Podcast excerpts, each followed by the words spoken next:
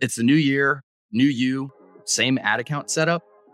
We're bringing on Silvio Perez to DGU today to talk through how he audits ad accounts to make sure that you're set up for success in 2023. Personally, I'm really excited about this because he's going to school me. Demand Gen U is officially in session. Let's do it.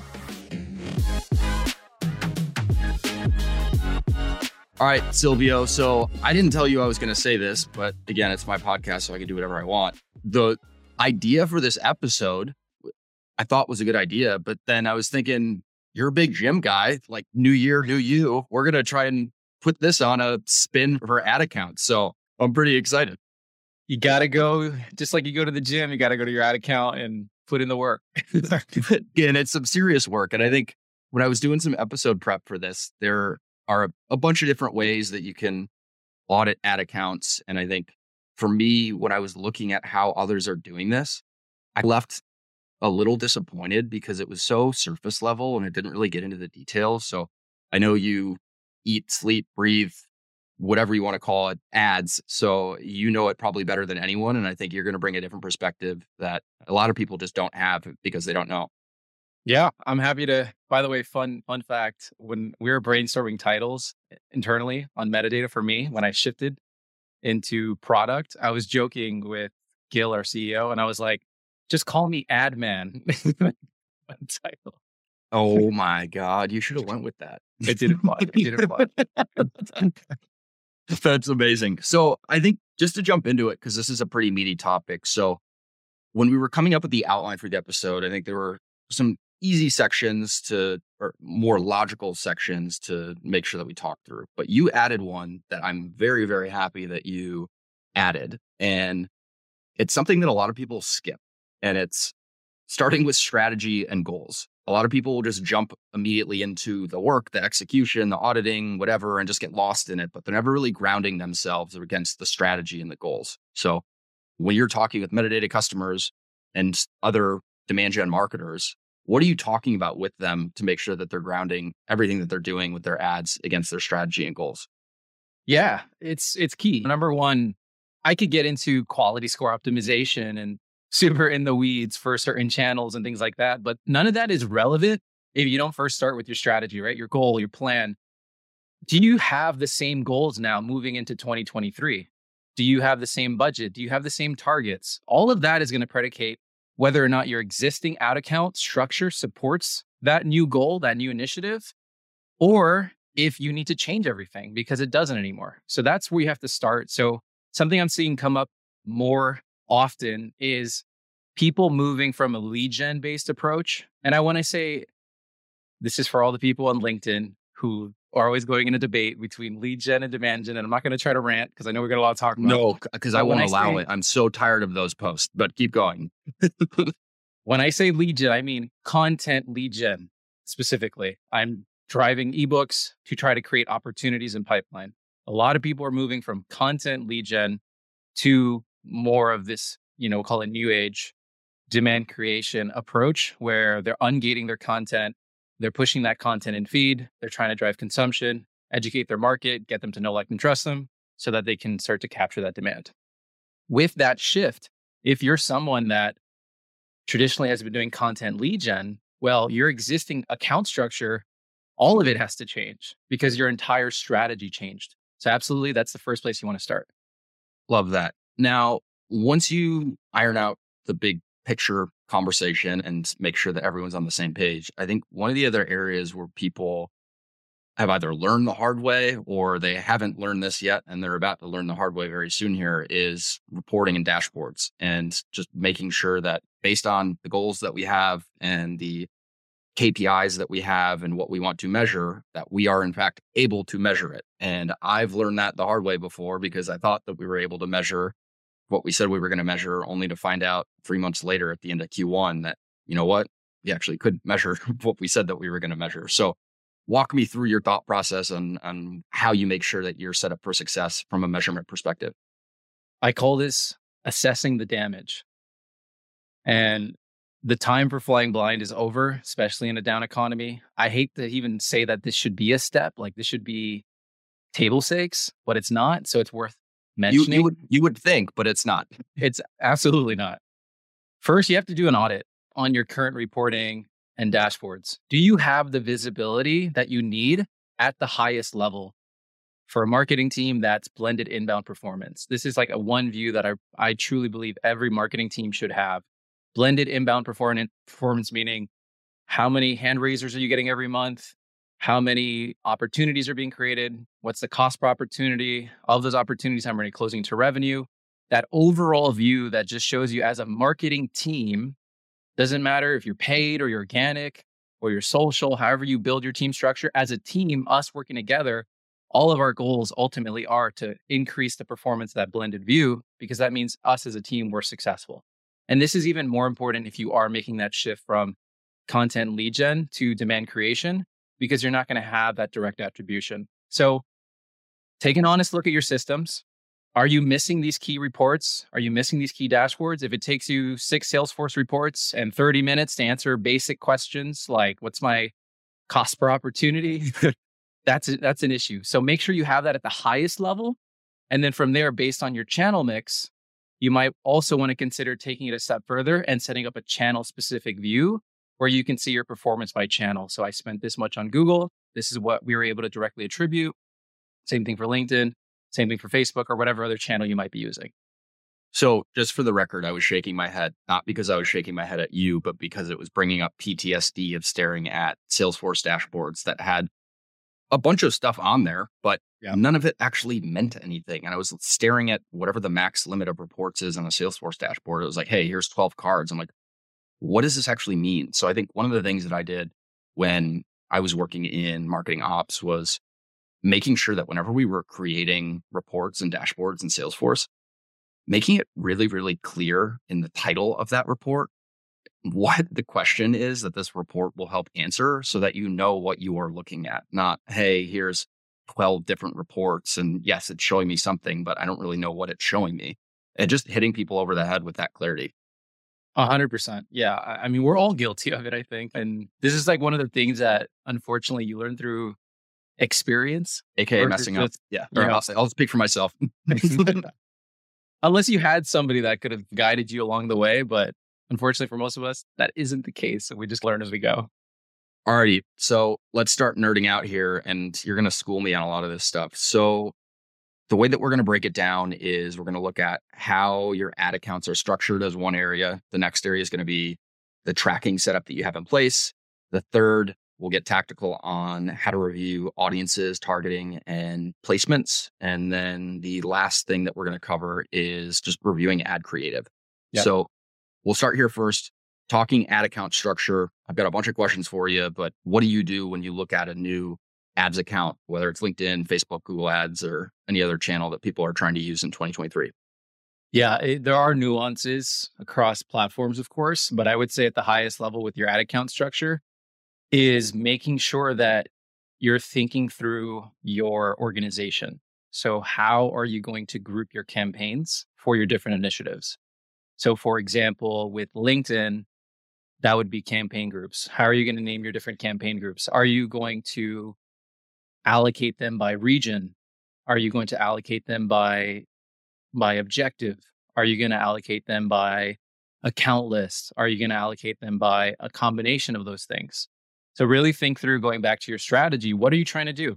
If the goal is ABM and you're 100% ABM focused and you have certain accounts that you're trying to penetrate, maybe consider having one group dedicated towards penetrating those accounts through demand creation. And then you can have another group through capture.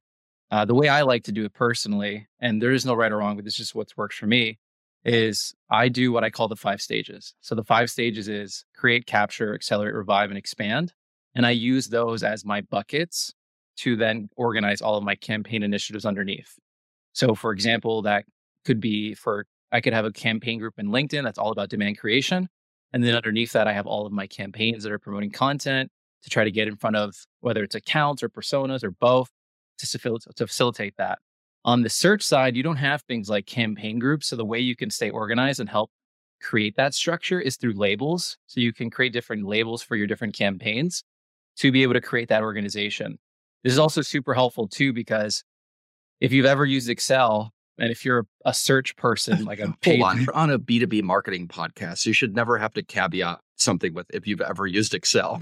Well, if you ever used Excel for paid search, you okay, know, now we're the caveat's fine. For like pivot tables are your life. If you're like an OG advertiser, you know about pivot tables. And having those labels is so helpful because it allows you to basically pivot table everything and summarize all the data just to make it really easy to understand that.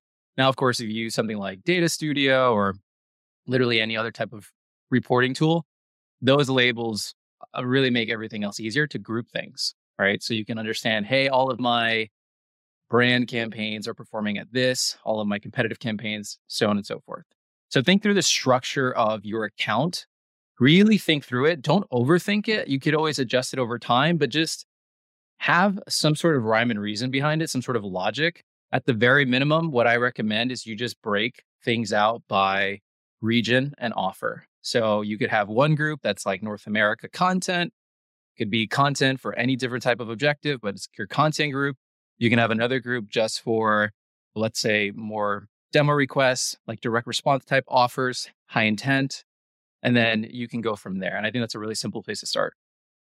So one comment to make just from my own experience of having been on both sides of what I'm about to say before I ask a follow-up question. So it is so nice when marketing teams and the agencies that they work with have a defined naming convention for how they set up their ad accounts. Because if you have multiple hands in there and whoever the primary, you know, ad manager is for your particular team is out or is busy or something, and you can go right into that ad account and know exactly what you're looking at and how to get to what you need. It is so much easier. And I know it's one of those things that's not very exciting. It's boring. It's not very sexy. It is so, so needed as you scale your ad accounts and there's more than one set of hands in there. It's necessary. And by first starting off and understanding the overall account structure and how you're going to organize that, that also informs your campaign naming conventions. Because within that campaign group, now you can have those subset of campaigns that have their own convention, but it ties to the primary group. So this is getting nerdy, but when you go to your campaigns tab and you're not filtering by groups, you can just search. And it makes it really easy to find the campaigns you're looking for. And of course, it also just makes it really easy for other people who are in the account as well to find what they need, even if they didn't set that campaign up. Exactly. So next question for you on the same part. So where, and maybe it's one, maybe it's two, maybe it's three, like what are some of the biggest things that you typically see that people mess up or overthink or forget about when setting up their ad accounts and how they structure them?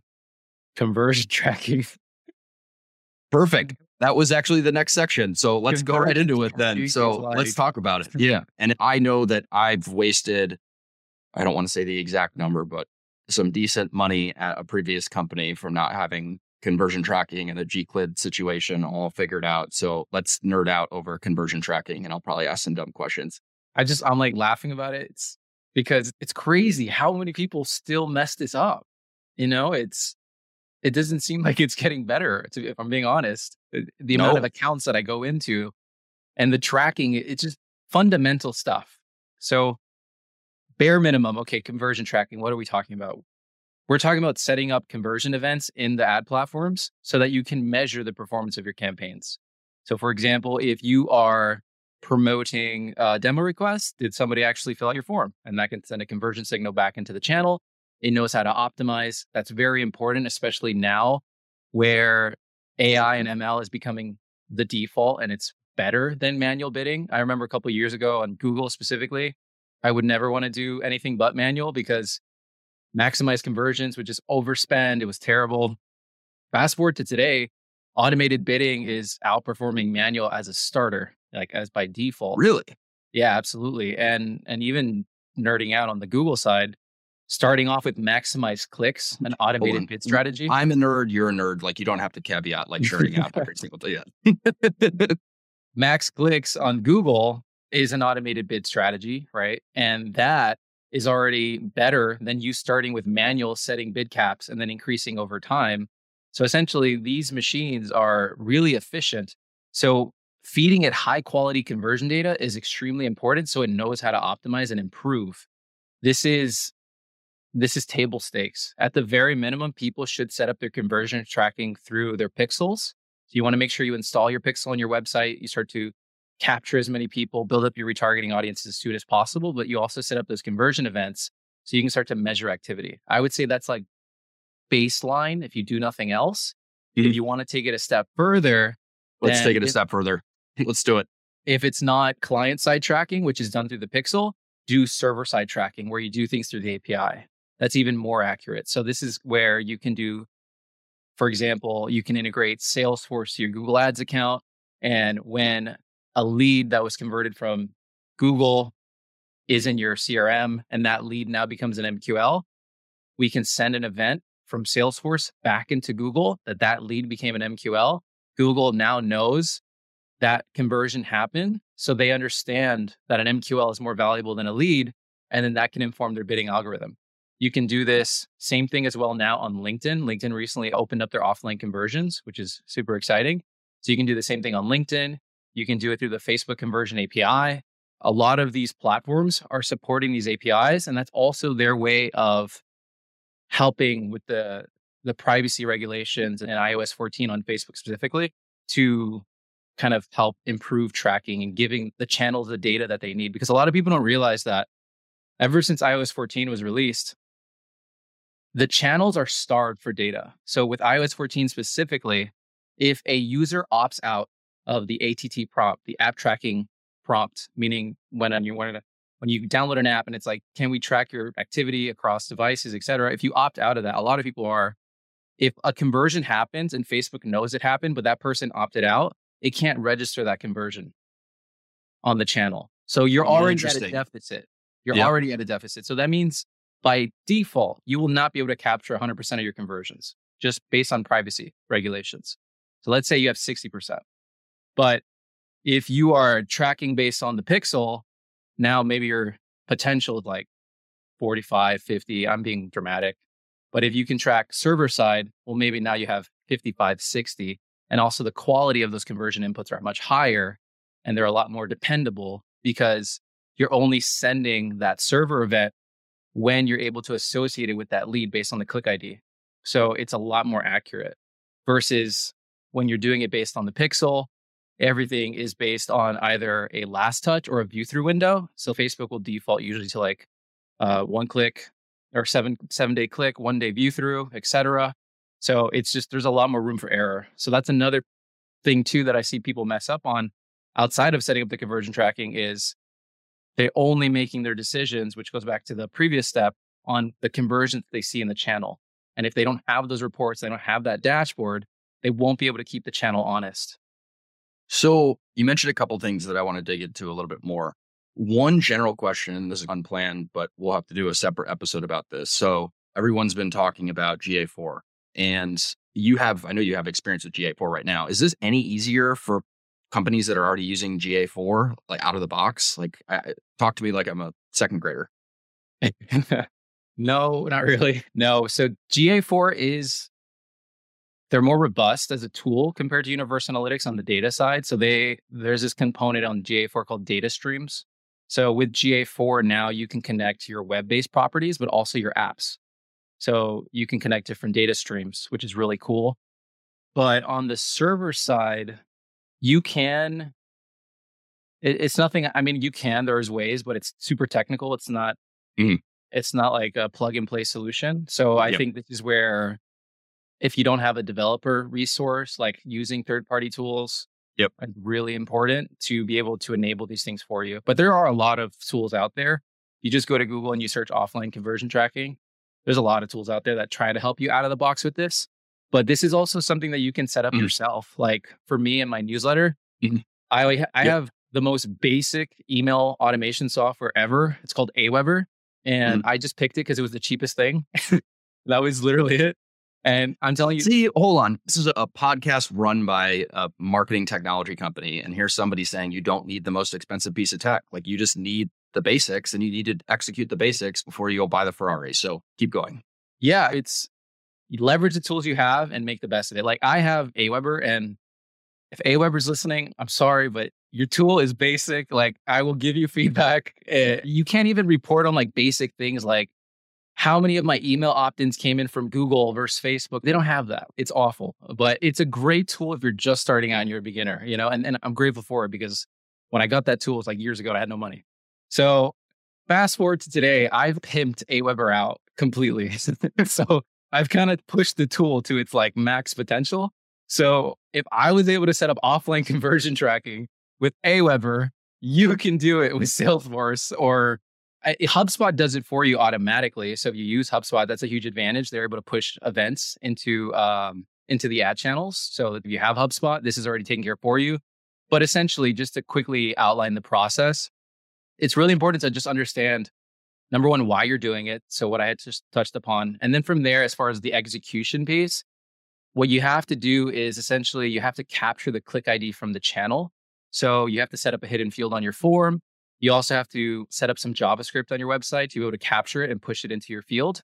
But essentially, when that person comes from Google or they come from Facebook or they come from LinkedIn, and then they have the UTMs in the URL and the click ID that's unique from the ad when they click on it, and they convert on your form, that person will come through to your system, your CRM, in my case, Aweber, and it'll show Mark Huber came from LinkedIn, and then I'll have your click ID from the ad and the campaign that you came from. And then from there, I will then go and integrate into the channel. If they have a direct conversion, you can do it through a direct conversion. If they don't, you might have to use something like Zapier, and then you push that event signal back into the channel. I've learned so much. You said it out. I know. And that's exactly why I wanted you to school me on this topic. It's unbelievable. So one of the other things that I want to talk through on this, there's two more things before we can jump over to the next part of this is, and again, without spending the rest of the episode on it, is everyone's least favorite word in marketing or one of their least favorite words, attribution. So we could do a series on attribution. We're not, because I hate this topic. But what are some of the basic things that people should be auditing just around their attribution before they start spending more money and trying to get more out of the dollars that they do have in 2023? Yeah. First thing they should audit is they should look at everyone on their team and ask, hey guys, did we agree upon how we define attribution and the models that are going to mean the most to us? So that way there's not one person in each role favoring the attribution model that will make them look like they're the best at their job. I think that's if there's one thing you should do, it's do that. Because then from there, everything else is table stakes. Do you use first touch? Do you use last touch? Do you use time decay? Yep. It doesn't really matter. It's what is the answer you're looking for, right? And then if I have to add in another point on attribution is know that it's not perfect. It's not possible to be perfect. There's just too much. Like the web is very fragmented with browsers and just the way it was set up legacy wise. So just understand you're never going to have a complete picture. And if you analysis paralysis, you put too much into it to the point of inaction, it actually starts to hurt you. So just take a step back, agree as a team. This is why, again, going back to step one and then two, like having that blended view. And if you're listening to this and you're a marketing leader, and you haven't set up that blended view and you're rallying your team to truly be a team and how can we improve overall performance together, that this is going to really help you break those silos in your team. And then that way people, especially like paid ads people, a lot of them are reluctant to do demand creation at first because they're not going to get that last touch anymore and it drives them nuts. And then a lot of the other folks who are just used to tracking based on the pixel only, they don't want to go server side. Because their conversion count is going to go way down because now it's tracking based on actual activity created. So it's going to make them look bad. This is especially true when you work with agencies and consultants and freelancers. They're not going to tell you to do this stuff. If it was up to them, they would just keep everything as is because you're going to go to your Google dashboard and you're going to see that you have 500 conversions and you think you're crushing it, but then you're not hitting your pipeline targets, right? And it's not actually making a difference.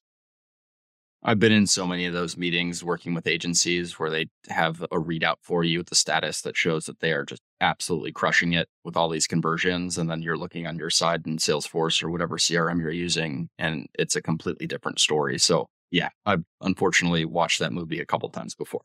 And the other thing too is those conversion counts on the channels aren't just last touch. It's also view through often, and it's a combination of the two. So it's even worse. because it's Google saying that this click of this ad generated a click that eventually converted on your site outside of the last touch. And then some of them were last touch. And then people just take that aggregate total. And then they're like, hey, we drove this many leads, if that's what you're tracking. And the reality is like, it's a ghost town. There's just nothing going on, which is the worst thing. Yeah. And that's why I always say like, assess the damage, people. Face reality, because you can't keep dying in the climate, you know? One last thing before we move to the next part, and feel free to go as deep on this as you need to. UTM tracking. I think UTMs, again, are one of those things that some people are very good about using UTMs and having a consistent structure for how they use them. Anything that you'd recommend people check out with how they use UTMs before they kick off the new year? I think you should totally check out Google's Dev Tools. They have this little cool tool that you can use to just build out UTMs really easy on links. I use it all the time. It's like a key bookmark of mine. It's a bookmark on my browser right now. Yes. And I highly recommend you guys get in the habit of just bookmarking that. And every time you have a link that you want to track, get in the habit of putting a UTM behind it. But before taking the step on that is at the highest level on your team, just agree upon your UTM conventions. So how do you label UTM source? How do you label UTM medium? And then as far as campaigns, if it's something more sophisticated where it needs to route into Salesforce, agree upon those UTM values. So that way the routing works. So if a lead comes through, it gets into the proper campaign and you get that credit. But make sure you set up those conventions. And there's, if you go to Google and you just search like UTM convention calculator, there's a whole bunch of free templates out there where people have already created these Google Sheets. And then you can just put in your values and then you just paste in a link and it'll spit out the tagged version. Yeah, I think the key to all of that, and you kind of mentioned it, is if there are multiple people on your team who are going to be using links with UTMs, is just to have that upfront conversation so that everyone knows the correct structure to use. Because I've also learned this lesson before where you've got a couple different hands and that you never had that conversation with the agency about UTMs, and everyone is using UTMs at the end of the day, but you're all using them differently. And then the channel groupings are all screwed up in GA. So I've done that before too. Yeah, every analyst ever, that's like their PTSD. They go into the source medium report and it's just six fragments of the same source of traffic. Yeah, it's not cool. All right. So I'm most excited about this next section of the episode, which is audiences. And we could probably and should probably do a episode on this and just really, really go into detail. But what are you looking at when you start to check out audiences in new ad accounts? And I've got a ton of follow-up questions for you. Before I even check the audiences, the first thing I do with clients that I've worked with is I say, are you happy with your lead quality? Love that. That's the first place I start. Before I even look at a single audience or keyword, if it's search. And depending on that answer, I'll have a little bit of a different expectation of what I'm going to see when I go in. And also too, it's not just are you happy with your lead quality, but again, going back to your strategy, are you still trying to get in front of the same person? So making sure that you're getting very clear on those personas that you're going after.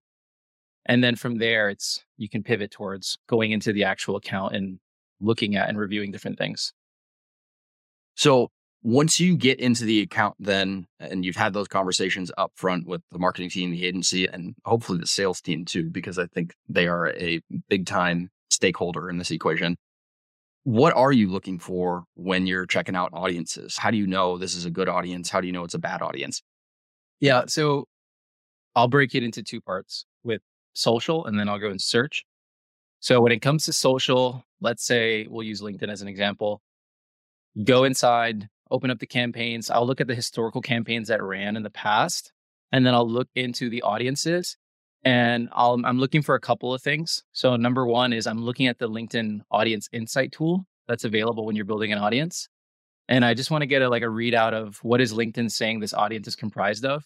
LinkedIn has a new tool called Audience Insights, which is also available outside of when you're building an audience, and it can give you a lot more rich demographic information on the audiences that you're building. So you can essentially preview the audience before you actually deploy against it, which is really cool.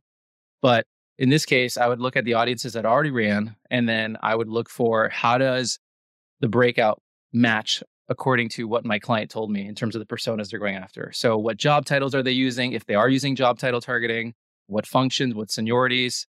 Are they using exclusion audiences? That's a huge one. Who are they not excluding? Are they excluding competitors, employees?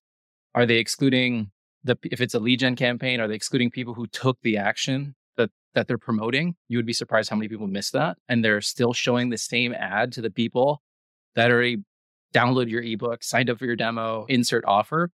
That's a big one. And also, are they excluding existing customers? How, close one opportunities. So just doing an audit of, are we getting our ad only visible to the people that matter in relation to who they're trying to target? And then I'll also look for opportunities as well. What are they not doing on the targeting side? So for example, if a client has only been targeting based on job titles, I'll start to think to myself, well, maybe there's an opportunity here to leverage something like job function, seniority, and specific member skills to be able to widen our scope a little bit and reach people who could be a great fit, but we just didn't get their job title. And people are changing their job titles all the time. So it's very likely that you're missing out on reaching potential people that are a good fit. So one follow-up question on the social side of the house. So I feel like I see this come up all the time on LinkedIn and the echo chamber that we know and love and hate sometimes. Audience sizes. So give us your take on audience sizes. I know there's a million different ways that you can skin this, but people are always asking, what's the right audience size? And there's no right audience size, but what are the things that they should be thinking of before they figure out, yeah, this is a good audience size or not? I would say first start with your perfect audience. So sometimes people will get caught up with the size count too early. I can give you some specific. Is that people asking these questions on LinkedIn or the people who get caught up exactly what you just said? Yes. So first, what I always recommend is just build your perfect audience, like absent of thinking of size. Like, what does that look like? Oh, they have these certain job titles. They work for these types of companies. Start there. And then once you build that audience, you'll see in the preview tool, same thing with Facebook, you'll see in the preview tool, it'll give you an estimate on your audience size. So let's say you build that perfect audience and it's less than the minimum of 300 on LinkedIn. Well, then it's not going to happen. So then you can start to take a step back. Okay, from that perfect audience that I created, what is one layer that I can peel away to be able to increase my reach, but maintain the maximum quality? And then you just kind of work backwards from there. And then eventually you'll have a good enough size where you can get a decent amount of spend behind it, but also volume. And now in terms of the specific recommendations, what I try to aim for is 50,000 to 250,000 is kind of like the range that I try to operate in. If it's anything more than 250,000, there's usually an opportunity to get more granular, more specific. If it's less than 50,000, doesn't mean don't use it. Again, like these are just recommendations. Like I've had campaigns where I only have an audience size of 10K, but it's like the best 10,000 people ever. And it's so worth going after them. But the reason I like to say 50K is because if I do 10K, I'm going to hit a scaling wall really, really fast in terms of the budget that I can deploy against it. So for me personally, and just my appetite, and usually with the types of clients that I'm working with, they want to scale really quickly. I'm thinking, how can I increase my audience size where I can deploy significant budget behind this and not get tapped out really, really fast? So I could go that route. And this kind of goes back to your strategy. If I don't have a lot of budget and I need to take the sniper approach and make sure that every ad is literally perfect in front of the person I'm getting in front of, and I want the highest return on my investment, I'm going to try to go as granular as I can. You know what I mean? So I'm going to try to have that audience size as low, but as quality as possible, And then vice versa, if I'm in the middle where, hey, I do have room to be a little bit wasteful. And I don't really say wasteful, but like learn, because it's only wasteful if you're not learning from your experimentation. Then I would be in that mid-range, right? One of the things that, and not to go off on a tangent, but like when I used to be in B2C, we would operate in the audience sizes of millions, and it's not to say that a million person audience is a bad thing or a good thing. Again, it goes back to start with your highest quality audience and work backwards. The people on the B2C side are working in the millions because there really is that many people that are a perfect fit that are, who could buy their product. So just, I would say, have that mentality. And then I can go into the search side too. Yep. Let's do search. So with search, it's the same thing, but the difference is, instead of audiences, it's keywords and audiences. So you have these two components. So the first thing is with search, you need to look at your monthly search volume. So that is going to tell you how many people are actually searching for your keyword every single month.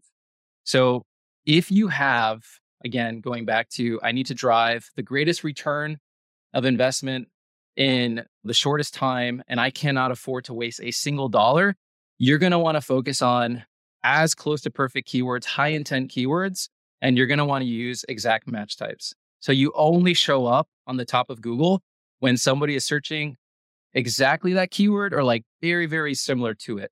And what very, very similar to it is getting looser by the day as Google is trying to push people towards broad match. The other thing at your disposal with search specifically is the ability to use audiences. So you can layer audiences as a targeted audience or as an observational audience. A targeted audience means I only want to show up if somebody searches this keyword and they are this person, meaning, and there's different audience segments you can use. So for example, they are a person who is interested in glasses, you know, as a small example. I thought of that because of your glasses. I figured. And then the other one is, okay, maybe you're not ready to commit fully to making that condition. Then you can, what you can just do is you layer an observational audience and you can just see how people who fall into that audience, how do they perform for that keyword? And if you see performance is good over time, then you can pull the trigger and decide to do an exclusive statement. A lot of folks that use metadata, what they've been doing is with customer lists as well, you can also upload customer lists. So if you have the name and emails in your database, you can upload this first-party data into Google, and you can leverage that as well to help improve your targeting for your search campaigns. So what's the match rate on that, like when you're uploading lists into Google Ads? Is it higher than I think? Is it lower than I think? I don't know what you're thinking, but if I had to guess, it's probably lower. Okay. So in my head, I was thinking like, I don't know, somewhere in the 30, 40% range. Yeah, that's fair. I hate always saying like match rate totals because I've seen on the back end and like it varies. But yeah, it's lower than LinkedIn and probably lower than Facebook too. So it's like on the bottom.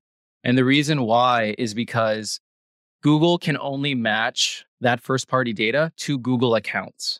So meaning, all right, Gmail, so this is the answer that I was looking for. So give it to me.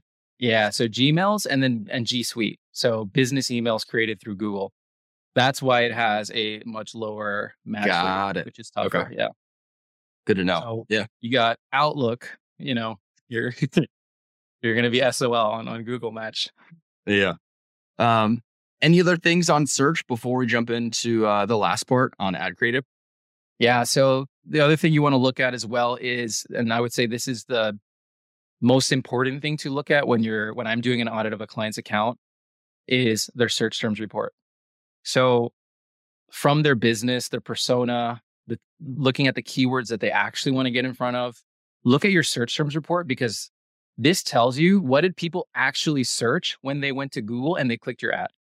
So your keyword is what you bid on, but you ultimately pay for the search term because that's what somebody actually searched and then when they clicked, because you're charged on a per click basis. So take a look at that search terms report and you want it to be as close to perfect as possible.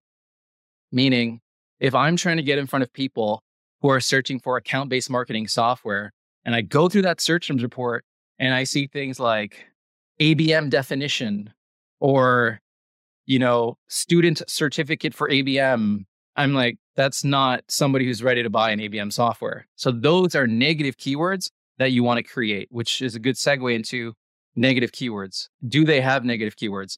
Are they using negative keyword lists? Those are all things that are going to, again, help improve the quality side of Google, which ultimately is that search terms report. And you would be surprised, Mark, how many people think they're spending majority of their budget getting in front of those high intent searches. And reality is it's like banana slippers and just the most random things. If you actually want to, this is a side note, if you want like a reality check of your customer, because oftentimes we hold our customer in our mind as like this genius, you know what I mean? And this super intelligent being. And not to say that they're not, but when you go to actually see like internet behavior and how when people are online, it's like you could be a really smart person, but when you're in that zombie mode If you're just going to Google, you're searching, everything is like subconscious. You see an ad, you click it, but you're in that research mode. Same thing too when you're on LinkedIn and you're just scrolling through, right? You might be a very high IQ person, but when you're in that state of mind, you're in a very low state of intellect because you're just kind of on an autopilot. And a lot of people forget that when you're creating your ads, that's the person you're speaking to in that moment of time, not when they're the best version of themselves because they've checked out. And, you know, we have to do that, right?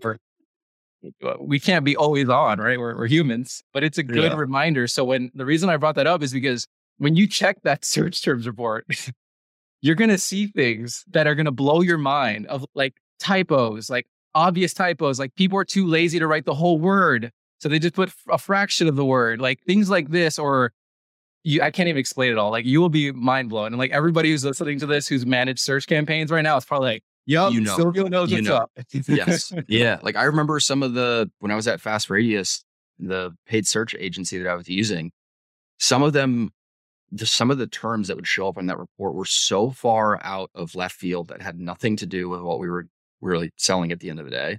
Some were funny. Some were inappropriate. There's just so much stuff that you're spending money on that you don't really realize unless you're maniacal about that report and what should be on there and what should not be on there. For everyone listening, pro tip, this one thing alone, if you do this, will save you a ton of money in 2023 if you're not doing it. And go into your Google Ads account or your Microsoft Ads account, wherever you're running paid search, and schedule an automated search terms report to go to you in your email inbox. Depending on your level of trust and the results you're currently having with search, that might need to be daily, or that might need to be weekly, or it might need to be monthly. You know, you can use your discretion based on your results and your level of trust with your partner. But that will put that report in your mind every single day or every other day or whatever your cadence is, so you can see what's going on.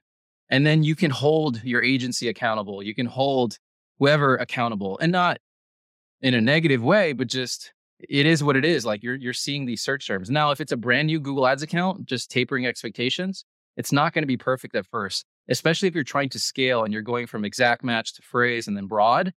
You're going to go through that period. It's normal. But as long as you see that you're proactively looking at that and it's getting better over time, if you improve the quality of your search terms and you're getting in front of the right person, then from there, you've checked that box. And now it's time to focus on improving your landing page, and then the further steps within your actual life cycle into closing that deal. Love that pro tip. So last part of this, ad creative. And again, there's a whole bunch of things that we could probably talk through here. But when you are looking at ad creative, what are you looking for when you audit this? I think now more than ever, creative is so important. It's always been important, but it's that much more important to stop people, to get their attention, to, you know, educate them, get them to take some action, whatever it may be. A lot of companies are just mailing in the ad creative right now, and people aren't going to react to those ads in 2023. So where do you get started? I've been thinking about this really deeply, and I feel like we could have a whole other... Of course you have, ad man, but yes, keep going. So to answer your question, and another thing too, like a lot of folks are like, you have to create a pattern interrupt, but what does that actually mean? And kind of mapping out how to create pattern interrupts. I've been segmenting these things based on what I've seen, but at the very highest level, when I'm looking at a client's ad account, I'm looking at their ads, what am I looking for? The first thing I'm looking for is the concepts. I'm trying to see what type of concepts of ads have they been running. So give you a real example. I actually just spoke to a client yesterday at Metadata, and before I got on the call, they were saying, hey, we're not having a lot of success with our ad performance. What can we do? Can you help us? And that's where they involved me. And the first thing I looked at was their concepts. And I noticed for that account, all they were running was these like illustration-based concepts. So it was like headline, CTA, and then some sort of illustration on the right-hand side or maybe on the left-hand side, different colors, different illustrations. But that's one concept in my mind. You're running illustrations only. The other thing I'm looking at is, for social, the dimensions of the ads. What dimensions are you running? Are you running 1200 by 627? So let's talk about this, because I think myself included, forever, everyone had very specific dimensions in mind of like, you must use these. And the dimensions are changing of what's performing well. So school us. So 1200 by 627 is that legacy one that you're talking about. It's like a horizontal one. But over, I want to say it's probably been like a year now. I think that's when I first talked about it. 1200 by 1200 is like the new hot standard format. And it basically makes it more like a square, and it's just longer and it takes up more space. That has become just a default best practice that I've seen it so much across the board that now I'm just like, I will never use 1200 by 627. 1200 by 1200 just always performs better from what I see generally. So that's what I'll look at too. So with that client, they were just running illustrations and they were just doing 1200 by 627. So one easy recommendation right there was take all of your top performing images, ads that are working right now with 1200 by 627, focus on the top ones only and make them the 1200 variations and test and see what works. And then over time, you can start to phase out the 1200 by 627 and then keep the 1200 by 1200 based on the performance. There's another one too, Mark. I don't know if you've heard of it. Well, let's hear it. Vertical image ads is something that's another one that's coming up. And this is a type of image ad format just for mobile devices. And the vertical image ad is crushing it right now. It's insanely long, how much space it takes up on the page. For those of you, if you want to try this out, the vertical image ad, it's going to look weird if you preview the ad on your desktop device. It's going to look cut off. But if you go and open up the preview link on your mobile device, it should look proper for you. And then you can see what it looks like in its entirety. And this vertical image ad type is doing really, really well. This is more of a micro optimization you can do because you're tapping into that existing inventory and it's only on mobile devices. But if you have an offer that's working really well for you right now with that 1200 by 1200, try it with the vertical image ad dimension and see how it performs for you. I love that. And I think that's something that we're actually using right now in some of our own campaigns. Yeah, it's actually like driving some of the lowest CPLs we've ever seen. So it's pretty exciting. And I'm seeing that happen across a lot of different accounts at Metadata for clients. So that's coming up as another great best practice. But yeah, outside of the concept, then from there, the dimensions, and that's kind of diving into the concept as well. But then I would like to look at the copy.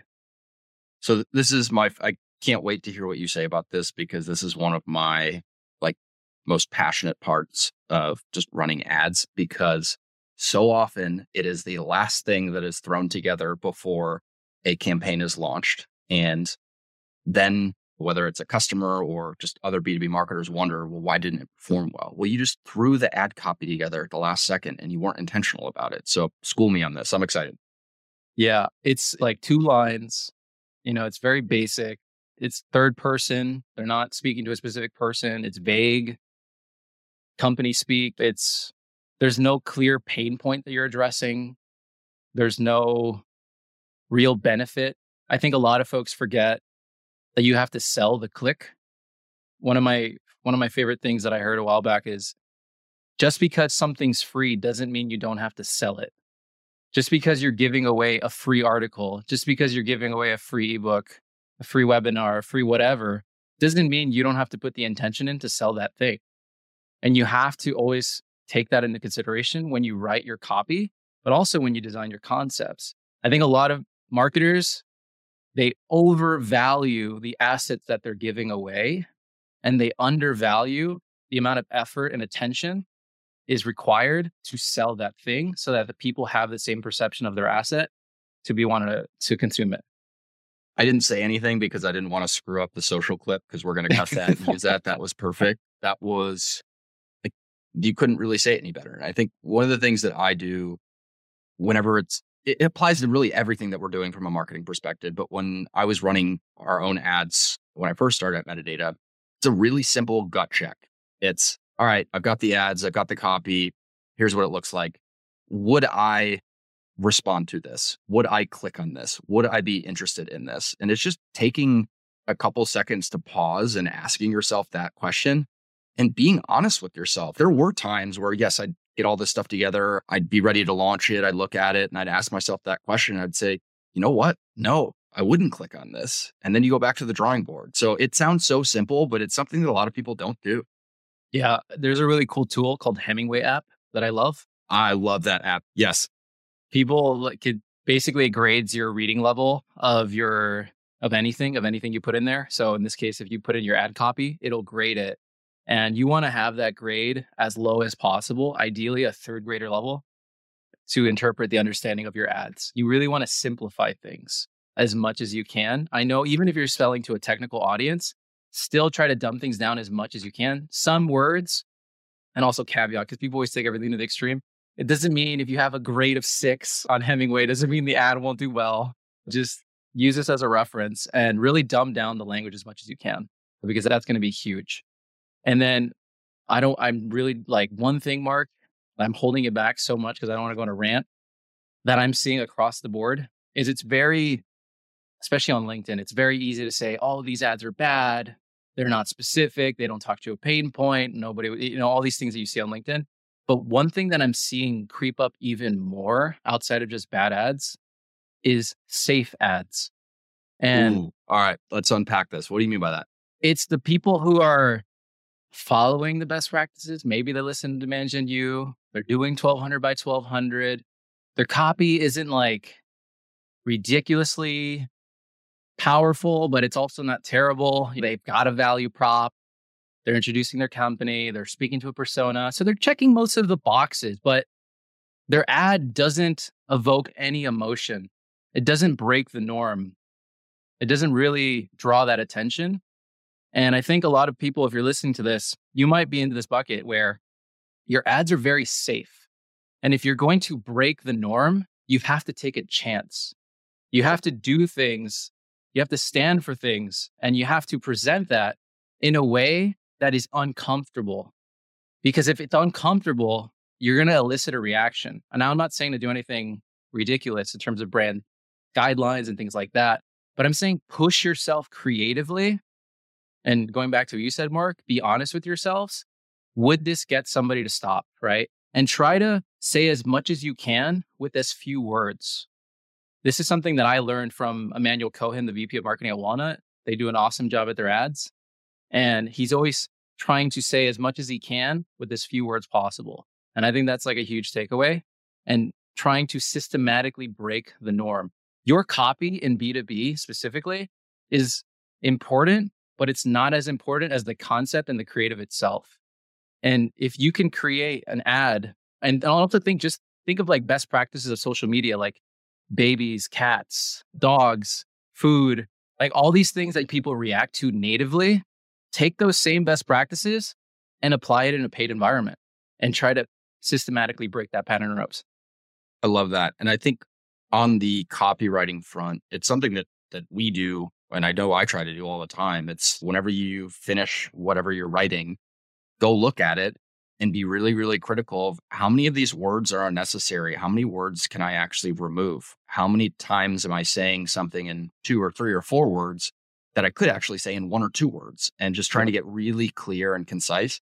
And when I first started doing this, probably a year or so ago, it's hard. It forces you to think. It's uncomfortable. It's like, wait a second, I thought I already wrote this well. And then you're kind of critiquing your own writing. It gets easier the more that you do it, but it's something that we always try to do, just like clarity wins over everything. Writing is one of the most important skills as a marketer. By far, everything you do is words. When even video is words. When you write that script, you have to understand how to write. I think one thing that's helped me personally a lot become a better writer is posting on LinkedIn. Truthfully. Posting on LinkedIn, could not agree more. For anyone who says that they're not a good writer right now or thinks that they need to get better, start writing on LinkedIn and start publishing. I'll let you go from there. Yes. Yeah. Start publishing your thoughts online. If it's not LinkedIn, it's a blog. I like LinkedIn because you get immediate feedback, and that's important. If it's a blog, and depending on your blog, you might not get immediate feedback right away, but something like LinkedIn or like Twitter, immediate feedback. So you can know if how you wrote that it resonated, if it's getting liked, if it's getting views, if it's getting comments, the topic, the hook, how did you structure the hook, the formatting of the message. That's equally important to not just what you say, how you write the words, but how do you present it? And that's another big miss that people don't think about is in their ads, it's just text. They have no emojis. There's no personality. There's no life to the message. So how you format the message as well could be a huge advantage. I feel like you and I could do a 3-hour podcast on just ads. I think you just gave me a new content series idea, because maybe it's the admin. And I'll chime in with a few dumb thoughts and an occasional good one. Tag me admin on LinkedIn. Silvio, this was awesome. We were a little over time, but I was learning and I was enjoying the conversation. So I let us keep going. But as always, I love whenever you come on Demand Gen U. I appreciate it. And for everybody listening, this is a long one, but this is probably one of the more tactical episodes that we've recorded in quite some time. So there is a ton of gold in here. And I'm very excited to see the reaction that this gets once we publish it. Thanks for having me. We'll see everybody next week on Demand Gen U. Thanks. Thanks so much for listening to this episode of Demand Gen U. If you want to hear more, make sure to subscribe to get future episodes. You can also submit a specific topic you want us to talk about by DMing us on LinkedIn. If you like the show or want to share feedback, please leave us a review. It'll help us keep improving and get the word out to other marketers just like you. This podcast is brought to you by Metadata, the first demand generation platform that launches paid campaigns that self-optimize to revenue. If you're looking for a tool that makes it easier for you to build audiences, launch paid campaigns, and experiment at scale, you'll love Metadata. B2B marketers at Zoom, Okta, and ThoughtSpot use Metadata to automate the time-consuming parts of running paid campaigns so they can focus on the things that matter.